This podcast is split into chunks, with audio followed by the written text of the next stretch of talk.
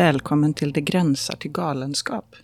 Författarpoddarnas motsvarighet till Karl Lagerfeld. Ni som fattar, fattar. Jag heter Martin Engberg. Jag heter Jessica Schiefauer. Jag heter Elin Bordy. Och jag heter Mattias Hagberg. Och idag ska vi prata om böcker. Mängder av böcker. Kanske helt ohanterligt många böcker. För några månader sedan så gjorde jag en stor rensning i mina hyllor. Jag tror att jag skänkte bort mellan 20 och 30 bärkassar med romaner, diktsamlingar och sakprosa som jag helt enkelt inte längre hade plats för. Eh, till saken hör ju då att jag har varit professionell kritiker i många år och läst otroligt många böcker i mitt jobb. Men i ärlighetens namn så bor det nog en bokhorder i mig. Den här eh, brutala eh, utrensningen blev i alla fall en bild av ett problem som jag har brottats med under många år. Vad ska man läsa och varför? Eller kanske snarare, hur ska man läsa och varför? Ska man konsumera ny, ny litteratur som om det var en förbrukningsvara? Nästan andas in litteraturen, dra in det nya och släppa ut det gamla. Liksom befinna sig i ett ständigt flöde av text. Jag menar, nästan varje dag kommer en ny intressant titel ut, bara i Sverige. Eller? Borde man kanske vara en minimalist? En person som håller sig till ett fåtal utvalda verk som man ständigt återvänder till. Romaner som man läser och läser om, gång på gång. Nästan som en sorts livslång kärlek. Någon klok person sa en gång att man endast hinner läsa en handfull romaner på riktigt under ett liv. Och det här skulle jag jättegärna vilja prata mer om idag. Mm. Mitt problem helt enkelt. Hur ska jag göra? Ska jag, ha, ska jag vara polyamorös och läsa mängder? Eller ska jag vara mer monogam? Mm. Hålla mig till ett fåtal? Metaforen stämmer inte riktigt, men ändå, ni fattar. Ja. Idag, men och, tänker jag så här att idag spelar vi in här i Martins arbetsrum, eller Martins källare, där du har ditt arbetsrum, mm. som är fullkomligt dignar av litteratur. Mm. Som bland annat beror på ditt jobb som eh, lektör för Kulturrådet. Alltså här väljer ju in böcker, nästan nya böcker nästan varje dag. Hur förhåller du dig till läsning? Med stigande panik. eh, nej men det är klart att det här uppdraget som jag har eh, dikterar det sätt som jag kan läsa just nu. Jag har inte så mycket att välja på. Jag har ett antal böcker jag behöver läsa inför eh, de möten som vi har med Kulturrådet. Och eh, då gäller det att hinna med det helt enkelt. Eh, Bara lite snabbt för lyssnarna, vad, vad är det ni gör? Ja, jag sitter i eh, Kulturrådets skönlitterära grupp där eh, ett antal personer då sitter och eh, eh, bedömer vilka böcker som ska få efterhandsstöd. Eh, som gör att de får en viss distribution och så ett visst ekonomiskt stöd också. Ett exemplar till varje folkbibliotek i Sverige till exempel? Ja, Av precis. de här böckerna som får stöd? Ja. Och eh, det ges ju ut ganska mycket böcker, jag vet inte om ni känner till det. Eh, och, det och väldigt mycket bra böcker. Och väldigt mycket bra böcker ges ut. Det ges också ut väldigt mycket eh, egenutgivna böcker som håller en annan sorts kvalitet, eh, om man ska säga så. Eh, och det mesta av det hamnar här i min källare. I din källare? Alla böcker som ett förlag söker stöd för hamnar här helt enkelt just nu. Så, så ser det ut. Så, och, och, hur förhåller du dig då till din läsning? Hur mycket läser du? Uh, ja, vi har uh, sju möten per år. Då, så då läser vi kanske ungefär mellan 15 och 30 titlar per person. Per uh, möte? Per möte, ja. Eh, och sen kan det ju vara att det dyker upp något kritikuppdrag och så arrangerar ju du och jag, Mattias, ibland litteratursamtal eh, som man också behöver läsa in sig inför och så vidare. Så att eh, så ser det ut ungefär. Eh, jag har inte riktigt koll på hur många titlar det blir, men eh, det blir ganska mycket. Mm. Hur, men, många, förlåt, hur, många, hur många timmar per arbetsdag uppskattar du att du sitter och läser. Liksom, ja, men det, grejen med läsandet är, är ju att det på gott och ont inte bara är inlåst i arbetsdagen, för jag läser ju som en hobby också. Ja. och de här... Skönt när hela livet samman, sammanfaller och stämmer överens. Ja, och då blir det ju att man, eh, ja men jag kanske tar några timmar en arbetsdag och sen eh, fortsätter på kvällen med, med samma bok eller med en annan bok. Och det är väldigt olika hur mycket de här böckerna kräver. Ibland kommer det liksom en rysk klassiker på 600 sidor. Ibland så kommer en diktsamling på 30 sidor. Mm. Så det säger sig självt att de tar lite olika tid. Även om jag då skulle läsa om den här diktsamlingen tre gånger så tar det i alla fall inte lika lång tid som att läsa den där ryska klassikern. Nej. Men då måste jag fråga, för jag, jag tror att det är Olof Lagercrantz som i sin den här lilla klassiska boken om att läsa och skriva har någon sorts metafor att han under en period läste otroligt mycket. Och, och så skriver han att han typ inte kom ihåg vad han läste efteråt egentligen. Men det var inte poängen, utan poängen var på något sätt att alltid befinna sig i ett sorts flöde av text. Att befinna sig i litteraturen hela tiden. Och att det, det viktiga var inte läsfrukten på något sätt, utan stunden i det här. Men så- Vad- vad- känner ni igen er i det? Ja, Eller hur så- förhåller ni er Nej till? men så tror jag att jag läste också. För jag kan ofta vara sådär när man pratar om böcker och så säger jag, ja men den har jag läst fast det var liksom innan jag blev den jag är nu. Så jag kan inte liksom avgöra om jag läste den och förstod den. Och den där gränsen går någonstans kring liksom efter gymnasiet, skrivarskolan, Skurup, alltså sådär. Eh, där jag ofta kan känna att saker som jag läste innan där, det, det var mer som att jag sög i mig det. Men om jag skulle läsa om det nu, då skulle jag läsa det på riktigt. Och det kanske inte är så. Eller om 20 år kanske jag känner, oj, den läste jag när jag var 40, jag fattade ingenting, jag måste läsa den nu och läsa den på riktigt. Så kanske det. Men jag tycker att jag har en sån gräns någonstans, liksom, där jag kan tänka, men den där borde jag ju läsa nu så att jag verkligen fattar vad det var, eller läser den på riktigt. Känner, känner ni igen det? Men jag måste först fråga Elin, hur, hur läser du idag? Ja, läser jag- du mängder eller läser jag du läs... fåtal böcker? Nej, jag läser nog eh, men mängder. Jag vet inte vad man jämför sig med, men jag läser väl ganska mycket. Men, och det är också, alltså jag har inte Martins liksom börda av böcker som strömmar in och kräver att bli lästa, men eh, alltså att jobba på bibliotek är ju också, det strömmar ju in böcker. Och det är ju böcker som jag vill hålla koll på och så en gång i halvåret kommer Svensk Bokhandels katalog med höstens böcker, vårens böcker. Och så sitter jag och min kollega där och tar bilder på allt som vi vill hålla koll på inför nästa. Och det är ju mycket vad, man, vad jag själv vill läsa. Och parallellt med det så känner jag att det är saker som jag kanske borde ha koll på för jobbets skull. Alltså man står där och så frågar någon den där boken. Och så får man en lite vag aning eller så ska man rekommendera något och då ska man liksom inte bara ha sin egen smala smak att gå på. Men, men samtidigt så går det ju att tänka att man kan rekommendera saker som man inte har läst. En del besökare godtar ju inte det. Eh, har man inte läst det själv så då är de inte... Men kan du inte säga den här har många läst och Jo, tyckt om? jo, men det gör jag absolut. Sen ibland vill man liksom skjuta sig i huvudet varje gång man hör sig själv säga ja, jag har ju inte läst den men den är ju väldigt populär. Jag ser ju att många av mina kollegor har ju så, men, eh, men, eh, men jag läser till exempel inte deckare, för jag är helt ointresserad av att läsa deckare. Även om jag kanske borde, inom citationstecken, för att kunna tipsa dem som bara läser deckare. Men de är också ganska självgående och där kan man ju ha något litet kort i rockärmen som någon kollega har tipsat. Men den här, den utspelas ju i närheten av Lerum. Har du, känner du till den? Nej, säger de då. Vad spännande. Nej, men den kan jag ta. Och då behöver jag inte liksom kunna skillnad på ja, alla olika. Men, eh, men jag tycker att det är svårt med ens egen, alltså min lite smalare läsning och det jag tycker att jag borde läsa som är bredare. Men får jag fråga, blir du reklamerad ibland? Att de kommer tillbaka och säger Nej, du, Nej, alltså ibland önskar man nästan det, för när man vandrar ett tag mellan hyllorna med någon och så, och så känner man att nej, men här kan jag nog gå lite på vad jag själv gillar och så ger man dem några olika böcker. Då brukar jag säga lite så här på skämt att ja, men du får väl komma tillbaka och säga om du blev nöjd eller missnöjd. Liksom. Så. Men det är ju väldigt sällan någon gör det. Det finns en dam som läser nästan bara deckare, eh, som har läst allt. Och hon har slutat be mig om boktips för hon vet att jag kan inte tipsa om något som hon inte känner till. Men det är liksom en, en helt fin överenskommelse. Men, men det, är lite, det, det är nästan uttalat så att hon, hon frågar inte, utan mig frågar hon om hon vill reservera någon titel som inte har kommit ut än. Men hon, hon säger inte så här, åh har du läst något nytt? För det, där är vi förbi det. det har jag inte. Den relationen Hon, är- nej men liksom, det, det, jag, kan inte, jag kan inte komma upp med något som hon inte redan känner till. Nej. Liksom. Så. Jessica, hur, hur läser du? Och jag sitter och tänker på det där eh, Olof Lagerkrantz eh, citatet där som du sa.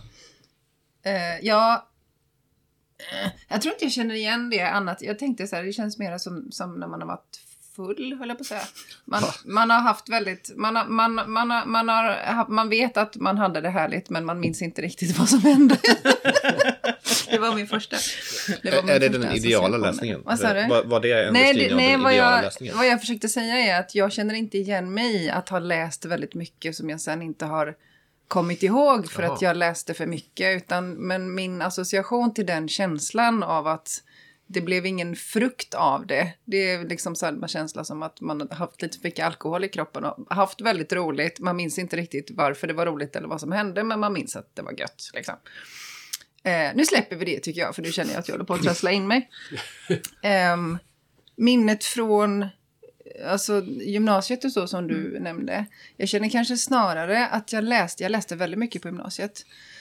Eh, och jag hade väldigt stora läsupplevelser av mycket. Men eh, inser idag när man pratar eller hör någon annan prata om samma böcker att jag var helt enkelt in, lite, lite för ung vill jag inte säga för min läsupplevelse var stor. Men jag hade inte det perspektiv som man behövde ha för att kanske ta till sig helheten. Liksom.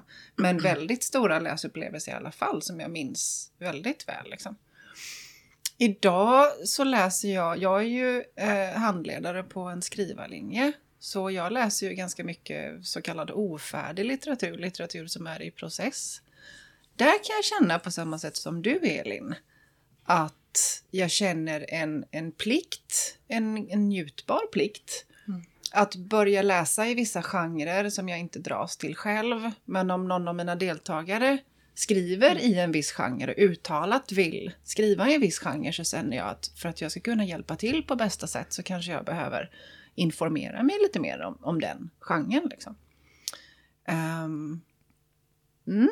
Men då måste jag fråga, för jag har blivit den senaste tiden mer och mer tilltalad utav att på något sätt ha, ha ett förhållande som jag nästan sätter upp för mig själv. Där jag har ett antal böcker som jag tycker mycket om eller som jag ty- tycker är värdefulla på något sätt. Och så pysslar jag med dem. De läser jag, jag läser om och jag läser saker kring dem och sånt där. Och så, så bryr jag mig kanske inte om så mycket mer. Den här liksom livslånga eh, kärleken till ett fåtal eh, verk. Så här, vad, vad, vad tänker ni om det? Ja, men jag, jag, är det en galen idé? Nej, jag eller? tror att det är en eh, mycket sund idé.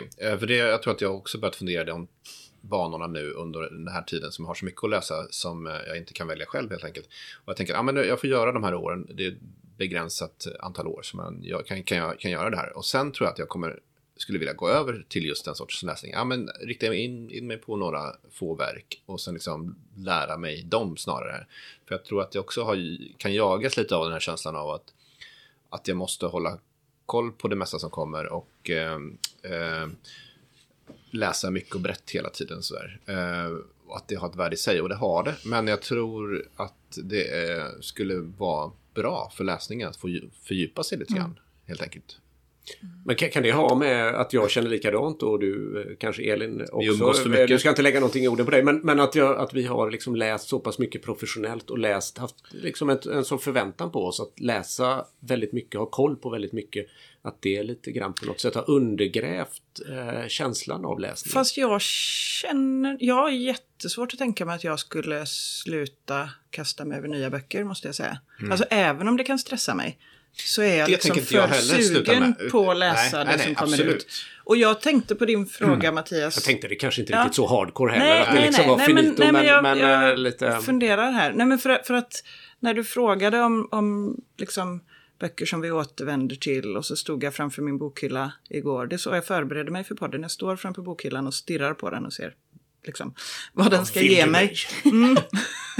och då tänkte jag så här, "Ja, men den här hyllan är ju full av saker som jag, tänk, som jag har här för att jag kanske tänker att jag ska läsa om det någon gång eller jag vill återvända till det. Men jag gör det väldigt, väldigt sällan.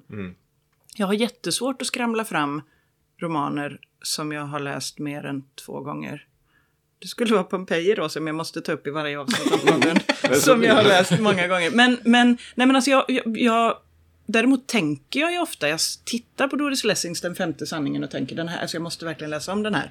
Den var så bra, men det blir aldrig, när ska jag... Så. Och jag är inte säker på att jag lider så mycket av det heller. Jan Kärstads trilogi som jag har pratat om innan tänker jag också att jag ska läsa om, för den var så fantastisk. Men när ska det? Det är 300 Alltså det är tre böcker på Men det- 500 sidor var. Men det måste ju vara Eh, idén med bokhyllan också på något Ja, sätt. Att den, men att de den kan också för få att man vara där. Annars hade man ju kunnat ge Ja, bort det ja. med en gång. liksom. För det som jag gallrar ut ur bokhyllan är ju sånt som jag tänker, nej men det här kommer jag ju aldrig läsa ens en gång. Eller jag kommer inte läsa det igen för att, ja, nej men det var den och den var inte, den behöver inte stå kvar och finnas här. Eh, och då är det ganska lätt att göra sig av med det tycker jag. Nej, men jag, jag tror, jag håller med dig. Jag, jag kommer inte heller sluta läsa eller hoppa på nya böcker. För man blir ju nyfiken hela tiden. så. Men eh, däremot så tänker jag kanske just att jag också försöker läsa brett så här, ja, men, eh, i förhållande till skrivandet. Och då kan det också vara sådana saker som, ja, men varför är den här boken populär? Så börjar jag läsa någonting. Och där kan man ju sitta och läsa saker som man faktiskt eh, egentligen inte är så intresserad av. Så att jag tror att för mig skulle det mer handla om att vara lite striktare och lite mer kräsen även så bara. Mm för att hinna läsa. Läser Annat. du saker som du inte är så intresserad av? Ja, men det, eh, jag inte tycker det är så bra, men som jag kanske Ah, är intresserad av. Mm. Men varför, vad, vad är det som funkar i det här? ja. Vad är det den här boken gör? Så, så kan jag nog sit, ibland läsa grejer. Så. Ja, men det gör jag också för att också ha något sorts liksom, utblick över det litterära fältet. Att, att Exakt. se liksom, så här, men det här är någonting som väldigt många Jo. är intresserade Ja. av. Varför det? Det behöver inte vara intressant för mig, men jag vill veta. Men, men det kan också vara i samband med ett kritikuppdrag, att man behöver kolla upp någonting och läsa fler böcker av den författaren. Och så. Eh, för, för jag menar, det här Ja. förutsätter ju att man inte får sådana uppdrag, Mattias. Eller hur tänker du? Ska du sluta Ja, vara när kritiker? du, när du liksom? ska bli monogam, ska du Ja. bara då, Ja, ska det du ska vi jag sluta föreställer mig recensera att jag drar mig tillbaka till min lantegendom då. ditt eremitage? mitt ermitage och pysslar om mitt bibliotek. Men, eh, Men det kanske är en, det kanske är en Som liksom. Men du, behöver du bli förvisad först på något sätt? eh, Så att Jo, men det, det tycker jag Du blir är först en persona non grata i Göteborg, kickad från GP och sen får du dra Han bor i. Mölndal. Ja, jag vet, precis. men Ja, och så får jag dra Göteborg. till Dalsland och till mitt hermitage. Alltså, jag, min bild i mitt huvud nu, jag, jag lyckades kväva skrattet för att inte överrösta. Jag såg dig i någon sorts med, med plommonstop och med vaxade mustascher. Av någon anledning när du skulle dra dig tillbaka till din lantegendom med en hög med läderinbundna böcker under armen. Själv, själv ser jag mig i en sån här broderad rökrock. Oj, oj, ja, ja. oj, Med oj. ett litet eh, munstycke. Så kan du och- börja röka Igen. också. Det får jag väl göra. Men hur som helst. eh, om vi, Vad händer här? Ja, precis. Ja, ja, nu vi- drar det iväg. Nu tar vi oss Ja, tillbaka. nej men hur, om vi då ska fånga någon sån här bok när ni står, eller verk eller roman eller vad man ska kalla det, framför era bokhyllor som ni ändå har läst många gånger och som ni har ett förhållande till och som ni kanske vill fortsätta ha ett förhållande till. Vad, vad, vad väljer ni då? jag hittade faktiskt två ungdomsböcker, faktiskt säger jag, som om det var, eh, som om det var chockerande. Eh, men som jag återvänder till. Eh, och det ena är Aidan Chambers Dansa på min grav. Den är jätteful den här utgåvan. Men det var så här den såg ut när jag läste den första gången så jag var tvungen att köpa den som såg ut precis så. Ehm, Får jag se? Ja, du får se Martin. Jag läste om den senast nu i somras. Eh, för att den också fanns på min lantegendom. Eh, I ett annat exemplar. Eh, Har ni lantegendomar Nej, nej, tyst allihopa? nu, tyst nu. Och rökrockar. Vi har en vild fantasi. Ja, vi har en vild. fantasi. Det är det. Nej, men en, en engelsk ungdomsbok om kärlekshistorien mellan två pojkar.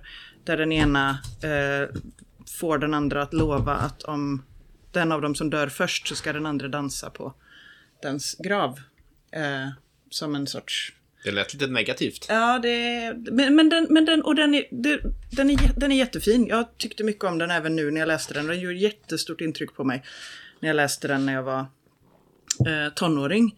Eh, det är också härifrån, titta här kan det vara så här att den enda vikta sidan, ja det är det. Eh, min debutroman har ett eh, oerhört eh, högsiktande, pretentiöst sånt här litet citat på försättsbladet. Och det är det här. Min vän, det förfärande vågspelet av ett ögonblicks hängivelse, medan blodet drev mitt hjärta och som en tidsålder av klokhet aldrig kan återkalla.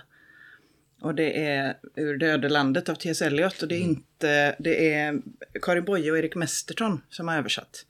Eh, och den hade jag uppnålad på väggen när jag var tonåring för jag tyckte det var så himla fint. Och han kör med väldigt mycket andra liksom, litterära citat. Det är en väldigt eh, svår och bildad tonåring, den här huvudrollen. Han talade nog starkt till mig när jag var tonåring. Men Va, va, vad är det som gör att du återvänder till den här då? Det är nog dels någon sorts jakt på jakt, att vara på jakt efter den där, på jakt efter en tid som flytt. Eh, spaning, fast Ah, jakt. Nej men förstår. lite så, den där läsupplevelsen som jag hade och den där som var jag. Det var nästan som att den här var en sorts ingång i skrivandet också för att han är liksom en skrivande och läsande huvudperson. Hans eh, engelska lärare är liksom så här, ja, ah, nej men du, du, du borde ta mina specialkurser i litteraturhistoria liksom. Eh, och han skriver, det är ju hans berättelse och hans ord i jag-form. Och jag tror att, att jag liksom, jag tycker om att vara i det för att jag kan känna både eh, den jag var då och liksom ta det med mig. Och också jag tycker jag att det är väldigt roligt att läsa ungdomsböcker som är gamla jämfört med ungdomsböcker idag. För att det är ett helt annat språk. Det är lite svårare, det är inte så insmickrande, det är inte så klatschigt, det är inte så lätt liksom. Jag har inte sagt att alla ungdomsböcker av idag är så som jag sa, men, men det finns ett stort tuggmotstånd här som jag, ja, men jag gillar att återvända till det.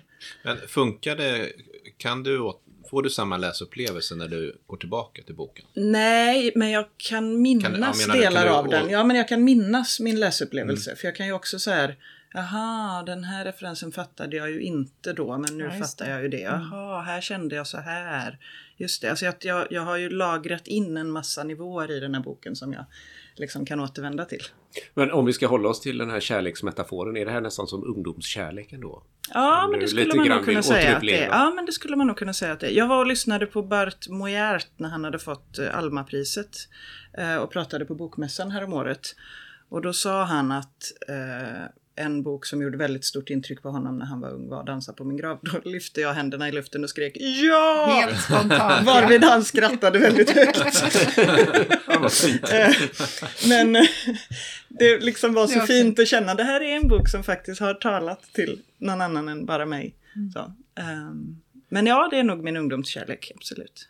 Jessica, du sitter och gömmer en bok för oss Ja, som, jag- du, som du ska ta fram. Vi är Ja. otroligt nyfikna. Ja, det betyder inte att den är, att den är liksom något Nej, men du special bygger- du så. bygger men stämning jag, i alla fall. Jag tänkte att det var fint att få prata om den utan att ni har vet att jag, det är den jag tog med mig. Liksom.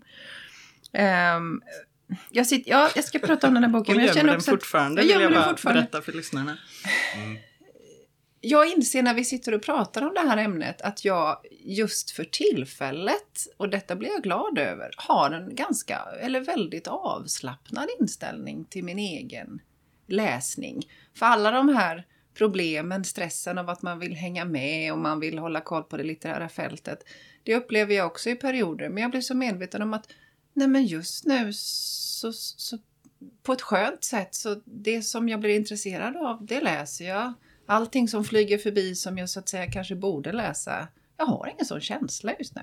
Gött! Skönt! Det, jag ska vårda detta Du är redan på Hermitaget. Ja. Just nu verkar det som att jag har en liten, eh, en liten paus på Hermitaget. Ja. Mm. Men en bok som jag återvänder till varje gång jag känner att det börjar bli dags att skriva igen tror jag. Och inte vet hur eller vad. Eller, det är svårt. Det är den här. Det är Bestiarium av författaren Marek Handre. Mhm. Ehm, och jag tänkte ju först att den författare som jag har återvänt till flest gånger, det är ju Angela Carter som är den som jag tjatar om i nästan varje poddavsnitt. Ehm, men ingen av hennes romaner, fastän jag har läst flera av dem flera gånger, har jag läst så många gånger och har samma förhållande till som jag har till Marek Handres Bestiarium. Och då är det också så att det här är den enda bok av Marekandre som jag har läst. Och varenda gång jag läser den igen så tänker jag herregud, jag måste läsa hela Marekandres författarskap. Och det har jag fortfarande inte gjort. Och jag vet inte riktigt varför. Ehm, den här boken kan jag längta efter som jag kan längta efter en person som jag inte har träffat på länge. Uh, jag kan läsa på baksidan så får ni veta vad den handlar om. 1800-talets London. Den faderlöse Doré ägnar dagarna åt att fylla räkenskapsböcker tillsammans med andra svartklädda män. Sin lediga tid tillbringar han i barndomshemmet där han motvilligt men tvångsmässigt vakar över modern som ligger medvetslös efter ett slaganfall. Så dör modern och Doré drabbas av en kris som nära nog får honom att gå under. Men slumpens makt eller ett sinnrikt öde får Doré att bryta upp från staden och styr honom upp till hedlandskapen i norr, där två gamla kvinnor tycks ha väntat på honom i sitt slott. Och i sjön väntar sjöodjuret. Mötet med det uråldriga monstrets blick får oanade följder för Doré. Punkt, punkt, punkt. Den här boken har en vildhet. Den har på något sätt allt.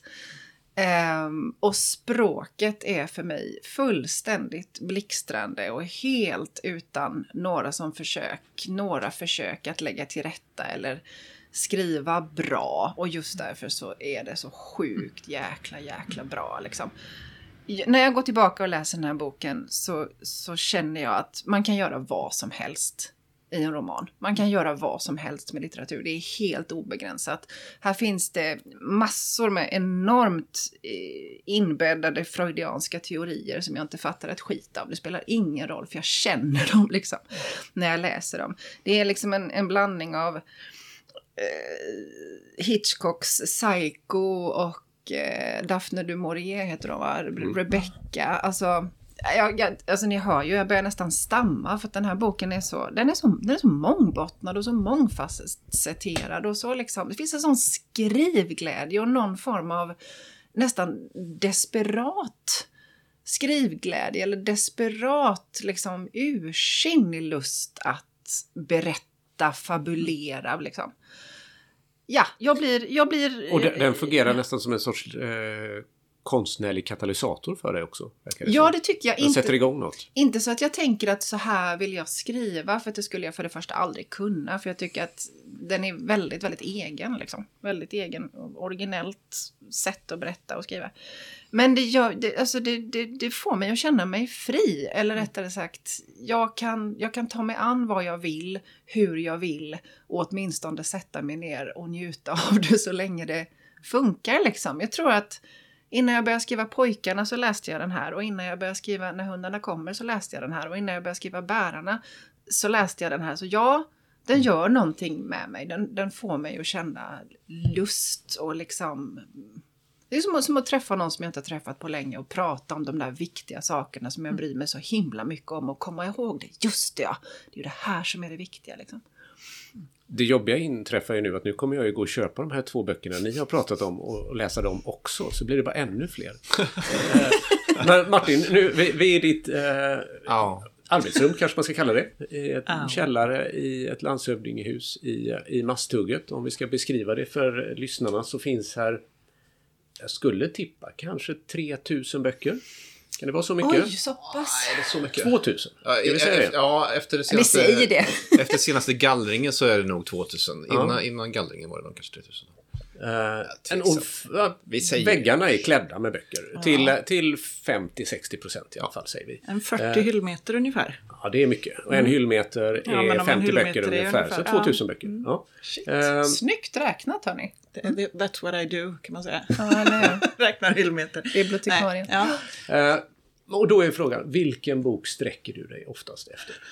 Ja, nej, men jag, jag har ju försökt liksom fundera på det och um, Ja, det är ju ett få, fåtal böcker som jag har läst om, ska jag säga. Jag tycker mm. nog att det här är någonting som jag önskar göra mer, att gå tillbaka till böcker som vi pratade om tidigare. Och då är det, det finns nog ganska många som jag kanske har läst två gånger, men, men eh, det finns nog färre som ens har läst tre gånger. Och det jag tänkte var också att det har också väldigt med, mycket att göra med vilken period av livet det har varit och de gånger jag har läst den tid som jag läst om böcker mest, det var nog egentligen när jag själv höll på att skriva noveller rätt mycket. Och då läste jag om noveller och novellsamlingar. Mm. Så kanske de böcker som jag har läst, då skulle det kunna vara till exempel Kjell Askelsen som jag har här. Det kan vara någon av de här böckerna som jag läst flest gånger. Eh, ett stort ödelandskap. Eller Hundarna i Thessaloniki. Ehm, och säkert eh, en novell som heter Körsbärsträdet om jag minns rätt. Eh, ganska korta, formstrama noveller. Och det var ju någonting jag läste för att också, det är ju väldigt starka, bra noveller, men, men också för att eh, lära mig någonting tror jag. Så då läste jag om det, det är mycket. När det gäller romaner så kanske det är en roman, så jag ska se om den finns här. Um, som jag trodde att jag skulle se när jag vände mig om, men som jag inte ser. Den ligger väl på nattduksbordet då, förutsätter vi? Uh, ja. Nej. Eh, det är faktiskt en, en lite mer udda roman av, eller inte udda, en av eh, Scott Fitzgeralds romaner som heter Natten är ljuv.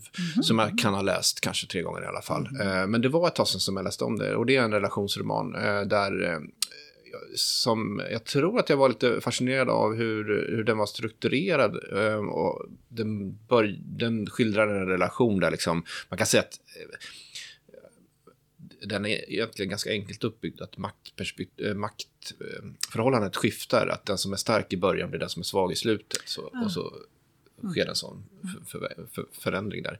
Eh, den utspelar sig på Rivieran och det finns någon liksom, stämning av eh, ett, kompisgäng och liksom en, den sortens atmosfär. Så att jag minns det också som ganska atmosfärisk. Eh, men jag har ingen aning om vad jag ska tycka om den om jag läste om den idag. Jag Men du har läst om den helt tre gånger? ofokuserad på eftersom jag inte ser den. Jag förstår. Men varför har du läst om den tre gånger? Varför är det den som du har läst flest gånger? Ja, men det är en bra fråga. Martin, Martin letar här nu och tittar. Ja, men jag, jag vet inte, jag vet inte sig. men det, det var väl just någonting i stämningen tror jag som, som drog in mig. Men, men då var det också ett tag sedan eh, som jag läste om den så många gånger. Mm. Men en bok som jag också läste om nyligen, det är den som du sitter med i famnen, Mattias. Ja. Men den får Mattias prata.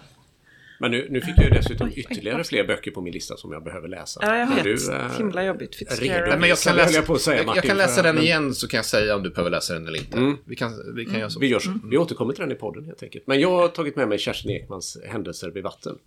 Som är en bok som jag har läst eh, så många gånger så att jag faktiskt inte riktigt vet hur många gånger jag har läst den. Och den, den kom ju eh, 94 om jag kommer ihåg rätt. Och var ju då en eller marknadsfördes i väldigt hög grad i alla fall som en deckare. Och fick ju väldigt bra kritik och sådär. Och, och, eh, men, men landade nog kanske ändå att det var en, en genreroman. Sådär. Och sen har den vuxit under åren och nu framstår den ju verkligen som en, liksom en stor svensk klassiker. Kanske framförallt den här sommaren, om, det var i somras va? Tiden flyter ihop under coronan, om, som Rolf Lassgårds Ja, det var- inläsning det gick var- på radion och, ja, och alla har börjat eh, prata om den. Och den här är jag, det, det är ju en ganska enkel roman på, på sätt och vis. Liksom ett, ett antal livsöden som vävs samman kring ett eh, brutalt dubbelmord vid en sjö som heter Svartvattnet i Jämtland.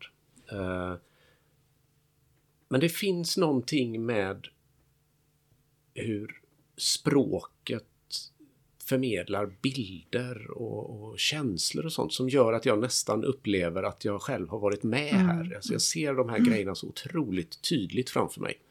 Eh, lite grann som vi pratade om för jättelänge sedan om, om eh, fiktiva minnen. Så har jag verkligen fiktiva minnen kopplade Ah, till denna. Jag kan, jag kan känna hur, hur de mår när de åker i bussen på vägen i, i början när, när de flyttar till den här byn Svartvattnet. Eller, eller hur, hur, hur det känns runt midsommar alldeles i början där när, i 70-talet. När han. Johan är fast i det här huset med den här lite mysko-tjejen Ja. och inte vet var han Mm. är. Det tycker jag är så otroligt obehagligt. Den stämningen är så himla stark. Mm. Jag kan verkligen få nästan lite magknip när jag tänker på det för att det är så... Ja, men det finns Jobbigt. så väldigt många sådana starka scener Mm. som, som på något sätt eh, och som är så filmiska på många sätt. Och jag är, så det jag kanske numera är mest fascinerad utav med den här romanen det är hur Kerstin Ekman gör. För, för den är ganska lättläst på många sätt. Och det är ganska rakt språk men det är någonting som hon gör med språket som är så oerhört fascinerande och jag har inte riktigt fått syn på det. Vi Jag blir, måste- jag blir Vi nästan måste mest... göra vårt Kerstin ekman Vi ska göra ett Kerstin det- Ekman-avsnitt. Men det finns någonting med Kerstin Ekman som också gör mig lite förbannad. Alltså så här, För att det är så vansinnigt bra. Ja, det är så vansinnigt bra och samtidigt så, så gjort med en sån lätthet känns det som i alla fall. Så att man nästan blir så här, men varför håller man själv på? Ja. När det finns Mm. någon som, som, som gör det på det här sättet. Det som slog mig när jag lyssnade på eh, Lassgårds inläsning där, det var ju också hur mycket naturskildring det är och, och hur tidig hon är och, och, och prata om miljön på ett sätt som kanske många skriver, eller skriva om miljön på ett sätt som många gör idag. Så.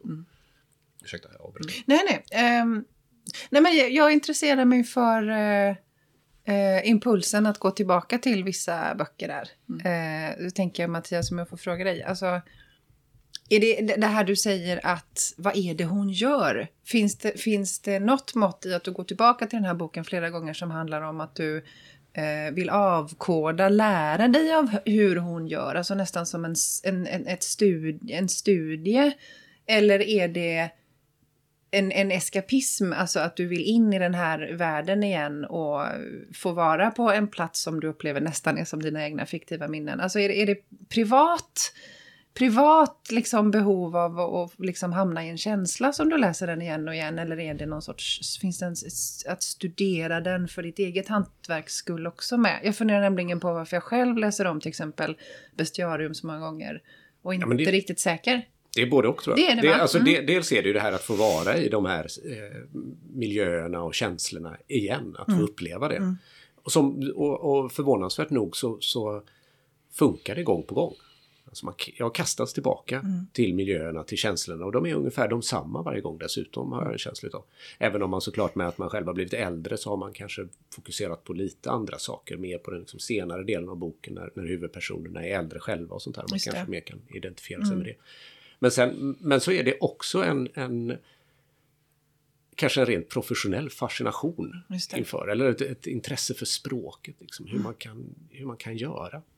Och vad det är Kerstin Ekman gör. Men jag har ju inte lyckats komma fram till det riktigt än. Så jag, så jag, jag får återkomma till det. Vi, får, vi ska ju ha ett Kerstin Ekman-avsnitt också. Mm, Då får det vi, kan vi prata borra lite mer i det också. Hennes jag- språkbehandling, ja. Mm. Jag bad ju er också när ni stod framför er bokhylla se om ni hittar någonting som eh, ni har tänkt att ni ska läsa många gånger. Det där borde jag ha läst, det där vill jag läsa, men ni gör det aldrig. Jag kan ju börja själv med mitt eget exempel som är Knausgårds Min kamp. Som jag så många gånger har tänkt att jag ska börja läsa. Och jag vet ju att jag kommer tycka om detta. Jag vet ju att jag kommer tycka att han är väldigt bra och att det här är en väldigt intressant bok. Men någonting gör att jag aldrig förmår mig börja läsa. Och inte ens liksom ifrån den här professionella positionen där jag verkligen borde ha läst Knausgård. Men den där har du läst, första delen har du läst, eller? Nej, Nej. där är min frus Alltså, det- exemplar som, som hon... eh, ja, hon tycker den här är helt fantastisk. Mm. Eh, men jag, jag kommer mig inte för. Ja, Det- det men du har inte ens lit- öppnat den, du har inte ens börjat. Jo, jag har läst några sidor Ja. kanske. Nej, men för Ja, det och det är nämligen- inget, inget ont om Knausgård alltså, Nej. utan det, det, är, det är bara något psykologiskt här som, som gör att den- jag känner inte det där intresset för att läsa denna. Men jag köpte ju alla, jag köpte ju Min kamp 1 till hur många de nu är. Och tänkte eller? nu ska jag, nu har jag att göra. Eh, och jag läste 50 sidor i den första och jag tyckte att det var bra. Och sen slutade jag. Men det, det är ju de know. Jag vet 50 inte sidorna varför. som är bra. Han har ju, han har ju medvetet skrivit de 50 sidorna. Ja, men det här är inget skämt. Okej, förlåt. Nej, nej, det, Vad han. Han har skrivit för att suga in den i Ja, boken. nej, liksom. men för, för, att han, han, för att visa att ja, men jag kan verkligen skriva. Så de första sidorna är ju också så här väl bearbetade på ett annat sätt än vad resten är. Gud vad intressant. Eh, för att han ska visa att ja, men jag kan det här och sen liksom går han över till det här mer vad det nu är han gör. Eh, men Har jag, du läst allihopa? Martin? Nej, det har jag inte gjort. Däremot har min eh, sambo läst fler Mm. av dem än vad jag har gjort. Jag har läst ettan och lite av tvåan tror jag. Men eh, det är ju väldigt mycket ord så är det ju liksom. Och det, jag tror en av dem är ju väldigt stark. Jag tror att det är första. Eh, som handlar om pappas död och så vidare. De, de partierna är mycket bra. Sen, eh, sen blir det ju ordrikt. Alltså. Det, det, man måste ju ge sig hän den här typen av verk på ett sätt som, Ah, som, som kräver också tid. Mm. Det här pratade vi ju om en annan gång. Det här med, ska jag investera all den tid som krävs för att ta mig an eh, till exempel hela serien, eh, Min kampserien av, av Knausgård. Kanske är det det det handlar om, att man någonstans på de 50 första sidorna bestämmer sig för att ja, men man kanske tycker att det är bra, det är säkert läsvärt. Men jag tänker inte ändå inte investera här och då slutar man. För att man måste välja på något vis. Antingen så går jag all in eller så gör jag det inte alls. Liksom. Så kan det ha varit för mig. Jag, jag, Men Ja, du- men så kan det ju mycket väl vara. Att det är just, just eftersom det är en ganska stor investering här. Att det här är en Exakt. sorts tegelsten. Att det, det är ingenting som man bara kan eh, hasta Men du igenom. har ju också en massa böcker Martin som Ja, alltså, känns jag har ju lite som Min kamp en- fast originalet. Nästan li, ja, men en lika ord. Ja, exakt. Min, tänkte- kamp, min kamp fast originalet. Nu, nu Ja. lyfter Martin ur sin 1.0. bokhylla fram En jättehög jättehög med böcker. Och där Ja, landade Grejen är att det bara är pocketversionen. Men det här är alltså på spaning efter den tid som flytt förstås. Den Mm. klassiska boken som eh, att inte ha läst. Ja, helt just enkelt. det. Den som Eh, flest inte har läst. en-. Ja, tre, den, den som flest människor inte har läst. Åtta Eh, band. Ja, jag har läst ettan jag tror jag nog läst den två gånger ettan. Eh, jag har läst eh, halva tvåan kanske. Eh, och det är en väldigt intressant roman. Den här tycker jag absolut att den är värd att investera tiden i. Men när ska jag göra det? Ja, är ju frågan. Det är mycket enkelt. tid, det är en stor investering. Men, och den har ju också Companions Companion kan man ja, säga. Som, som man själv har skrivit. men, jag, men det här hänger ju också ihop med det vi pratade om tidigare, här, liksom att gå in i en annan sorts läsning där man ägnar sig åt ett, ett verk och så vidare. Och då mm. tänker jag att det här är ett av de verken som det handlar om. Mm. Eh, för, för jag tänker också att för mig handlar det om att faktiskt också läsa några av klassikerna som jag inte har läst eh, för att kunna ha dem som mm. referenser. Eh, eftersom det är böcker som Ja, läser man essäer till exempel så är det böcker som oftast diskuteras. Och då kan man liksom, man missar en del, man kan inte ge sig in i vissa, vissa liksom, diskussioner om man inte har läst de här böckerna. Alltså, eh, man skulle få ut mer av dem om man hade, om man hade gjort det. Eh, och den här boken tillhör ju absolut mm. dem. Jag har precis nyligen läst en helt fantastisk eh, samling texter om den här boken som jag nu för mitt liv måste försöka komma på vad den heter och det ska jag försöka göra samtidigt som jag säger detta. Och det är en polsk officer som har skrivit en bok som eh, eh, handlar om eh, På spaning efter den tid som flytt. Eller så här. Han satt, han hette Josef Kapski, Kapski kanske. Och boken heter Prost i Grashowitz, möjligtvis. Ursäkta. Eh, eh, och han togs till fånga 40-41 eh, när Sovjet invaderade Polen och satte sig i i ett läger helt enkelt. Och för att upprätthålla moralen eh, bland medfångarna så höll de olika föreläsningar för varandra. Mm. Och han höll då föreläsningar om På spaning efter en tid som flytt. Förstås utan att ha böckerna tillgängliga. Så han fick ju hålla den här, de här föreläsningarna om den här stora boken om minnet ur minnet. Mm. Eh, och den här boken är också, som är välbekant, skriven i en sorts isolation. Prost isolerade sig och skrev den instängd på sitt rum. Och eh, då sitter de här fångarna och pratar om den här boken instängda då, någon annanstans. Det, alltså det, fanns, det, är, det är en helt fantastisk eh, samling texter mm. på det sättet. Många minneslager också. Ja, ja, exakt. Det låter ju nästan mer spännande än att läsa originalet tycker jag. Den blir jag mer sugen på att läsa. Mm, ja, man kan, jag tänker man kan börja där. ja, så, så finns det också, ja, läser ny här Ann Carsons lilla bok om just det, eh, just det, Albertine till exempel. Som, Men det är precis så jag vill mm. kunna hålla på. Mm. Ja, att jo, man har jag, liksom jag en bok och sen så mm. bygger man runt den på något sätt. Eller och jag, Men nu måste vi höra era också. exempel på böcker ni inte har. Ja, oj vad, oj vad mycket vi pratar. Tiden går. Um, nej men um, jag, jag, bara för att relatera till det du sa här Mattias, innan jag säger vad jag inte har läst, eh, vilket är jävligt mycket. Eh, nej men jag, jag, känner så här, jag, jag, jag har inte något behov av att hålla på kring böckerna. Det är så intressant att vi är så olika. Jag läser ju Angela Carter igen och igen, men akta mig för biografierna, akta mig för Companions Companion. Och du verkar snarare få ett jättestort mervärde av att läsa kring böckerna. Liksom. Men jag känner att det sker någon sorts avförtrollning av litteraturen i sig om jag vet för mycket om influenser och, och livshistoria och sådär. Det, det är intressant. Jag tror att man är jätteolika känslig för avförtrollning. Jag har superhög tolerans för det. Jag, jag kan, tror jag kan läsa nästan hur mycket som helst om ett verk utan att det försvinner. Och, och, för mig försvinner inte heller magin i att läsa av att jag så att säga samtidigt tittar på hur är det gjort. Ja, intressant. Men det vet jag att det gör för vissa. Ja, det finns ju för författarkollegor som bara, jag kan inte läsa böcker längre. Jag tänker bara på hur de har gjort. Ja, för mig är det två olika saker som sker samtidigt i huvudet. Ja. Mm. Men så har jag alltid beskriver. läst. Ja, Även när jag var liten liksom. Att, att, både varit ja. i fantasin och ja. i hantverket. Men det, fin det finns vissa böcker som inte avfört... För jag är väldigt ja. känslig för avförtrollning. Ja, jag, vill, jag vill ha kvar mitt skimmer liksom. Mm. Um, men om vi ska då upprepa Marikandres Bestiarium. Jag läser ju den, lite därför jag ställde frågan förut. Jag läser ju den varenda gång för att någonstans leta efter hur är det gjort. Mm. Men åtta sidor in så har jag glömt att jag letar efter någonting och är förtrollad. Liksom. Och det händer varje gång. Mm. Eh, och det är härligt. Men alltså angående sånt som man inte har läst, som man tänker att man, att man borde ha läst eller borde läsa. Jag tar mig an det här genom att bara titta rakt fram, rakt in i en av Martins alla bokhuvudar. Ja, bokhyllor, står det. Donna Tarts Stiglitzan, ja just ja, den har ju folk pratat om. Den kanske, jag, den, den kanske jag borde läsa. Sen är det Janet Frame, En ängel vid mitt bord. Ja, men den har du Elin pratat om. Ja, men den kanske jag borde läsa. Och sen är det Maj-Gull Axelsson, Jag heter inte Miriam. Nej, men den kom ju, den pratar ju många om. Nej, men den, Men den, däremot den har Alexievich kanske? Nej men lugn och fin här nu Martin. Nu, ska- kommer nu ska Jessica Jessica läsa igenom igenom alla varje- 2000 Ställ böcker här. tillbaka boken. Så, nu fortsätter vi. Nina Björks Sirenens sång. Ja men den har ju alla pratat om, det är en gammal klassiker, men den borde jag läsa och så vidare. Eh, Alexievits Kriget har inget kvinnligt ansikte har jag läst minst en gång och älskade den, så att den kan vi inte ta med. Ehm, det finns jättemycket som kommer ut och även klassiker som kommer ut i nyutgåva som fladdrar förbi alla mina flöden och jag tänker hela tiden, ja just det, den ja, ja men den kanske är intressant, det kanske jag borde läsa. Men som sagt just nu så fäster det inte så mycket. Det fladdrar igenom huvudet och sen tänker jag att Ja, nej, men det gör jag kanske någon gång och sen tänker jag inte så mycket mer på det. Men det finns två böcker som jag har släpat med mig i alla mina flyttar sedan jag flyttade hemifrån när jag var 19 år gammal. Och de böckerna, det ena är en som du hade med dig i podden en annan gång, En biodlares död av Lars Gustafsson. Det andra är en brevväxling mellan eh, Hjalmar Bergman, Kära Jalle, kära Bo, Hjalmar Bergman och Bo Bergman, tror jag att det är, som är utgiven någon gång på 40-talet. De här två böckerna, varför släpar jag med mig dem och tänker de ska jag läsa och så har jag ändå inte gjort det?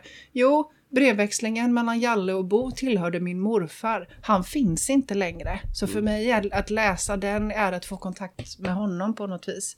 En biodlares död var min mammas bok. Hon finns inte längre. Och någonstans så tänker jag att den släpar jag med mig för att jag någon gång ska läsa den för att det är en kontakt med en människa jag har förlorat istället för någonting som har med själva boken att göra. Liksom. Yes! Ja, vad fint. Elin? Eh, ja, en som jag tänker att jag måste läsa men drar mig för något enormt, det är ju Iliaden. Eh, sa hon med en tung suck. Eh, jag är ju jätte, jätteintresserad av den världen och det antika och det grekiska och det så. Eh, och jag har läst Odysseen framlänges och baklänges höll jag på att säga, men jag har läst den på svenska och på engelska och jag har läst Strändernas svall och så vidare. Eh, men jag kommer bara mig inte för att ta tag i Odysseen. Det är ju liksom känns så otroligt mycket mindre intressant. Men nu har jag kommit på att jag kan invänta. Det kom ju, Odysseen kom ju på, i nyöversättning till engelska för ett par år sedan. Eh, av Emily Wilson. En fantastisk översättning där hon har eh, översatt den till blankvers som ju är det klassiska engelska versmåttet för liksom, episk diktning. Och det är så otroligt lättläst, vilket ju är lite förfärande att kunna säga om Odysseen. Och hon håller på med Iliaden, så jag tänker nu ska jag vänta tills den kommer ut och så ska jag läsa Vad vad är på den på hennes svenska? Är det hexameter? hexameter på svenska. Eh, som är lite mer tungrot Mm. att läsa, även om man till slut efter några sidor går man ju och tänker i princip på Man gungar in i den. Ja. Liksom. Mm. Eh, Sjung och gudinna om vreden som brann hos Peliden Achilles. Det är ju liksom hexameter. Det är långa rader, det är väldigt rytmiskt. Det är liksom, men blankversen är ju Shakespeare. Det är ju kortare och lite liksom, rytmiskt på ett annat sätt. Så då tänker jag kanske att jag kommer att ta tag i den här eh, tegelstenen ändå. Men den, alltså, jag har den i hyllan. Jag har säkert två olika på två olika ställen i hyllan. Men jag ah, får bara inte till det riktigt. Iliaden är ju lite köttigare. Ja, jag vet. Det är Det är ju det. Det är skepp och det är krig och alla ska få ett spjut i magen. Men skeppen kan man hoppa över. Ja, men å andra sidan om man... Ja, jo, Men nu råkar ja. jag ju veta om det Elin, att du på riktigt är väldigt intresserad av mytologin, jag säger. tiden. För att annars så har man ju ofta folk som säger att man ska läsa, att "Ja, men jag måste ju Mm. läsa Homeros. Och jag kan ju känna så här, ja men måste du det om du inte är dragen till tiden, Nej. Mm. miljöerna, mytologin, verket, historien. Alltså, Men jag är ju det, det har Ja, du det, rätt det, i. det Jag är ju jag dragen till det, så det på är dig verkligen... när du säger att, Tack. Mm. att du liksom har ett motstånd men du känner att gör du det väl så kommer det ge dig väldigt mycket. Mm. Men jag tror att det är väldigt många som tuggar sig igenom väldigt mycket som Mm. faktiskt är så kallad, vi kan väl kalla det för prestigeläsning nästan. Det här Ja. ska jag ha läst. Lägg ner det vill jag säga till alla. Jag, började ju med en prestigeläsning i våras. Jag började läsa Ulysses. och det gick ju jättedåligt. Eh, och jag tog den med mig till min lantegendom. Nej, jag tog mig, med mig den på semestern i somras. Alla Eh, dessa och den ligger, den ligger fortfarande nerpackad i den kassen som jag bar med mig till landet och sen hem igen. Jag har, det är en biblioteksbok, men jag har inte packat upp den igen. Jag kanske är 250 sidor in. Jag tror inte att jag kommer att läsa den. Jag tror att jag får erkänna mig besegrad. Apropå böcker vi önskar att vi hade läst. Jag, jag pallar inte. Jag har inte heller tid, apropå dagens ämne. Jag har inte tid att fortsätta läsa böcker som inte ger mig något. bara för att tugga, ge jag, när mig ska, vi igenom ta upp dem. frågan, när ska man ha tid att läsa Dostojevskij undrar jag också. För det har De jag ett kan du antal lyssna böcker på, precis som Jessica har på min gjort. Ja, men jag vill nog läsa dem. Ja, varsågod, kör i vind. Hängmattan, sluta måla fasaden med. När? Jag planerar att ge er lite tid nu, för jag tror att Ja. vi har pratat klart. Okej. Det är men dags då- att sluta, börja läsa. Sluta jiddra, börja trolla som det heter. Sluta jiddra, börja läsa. Ja.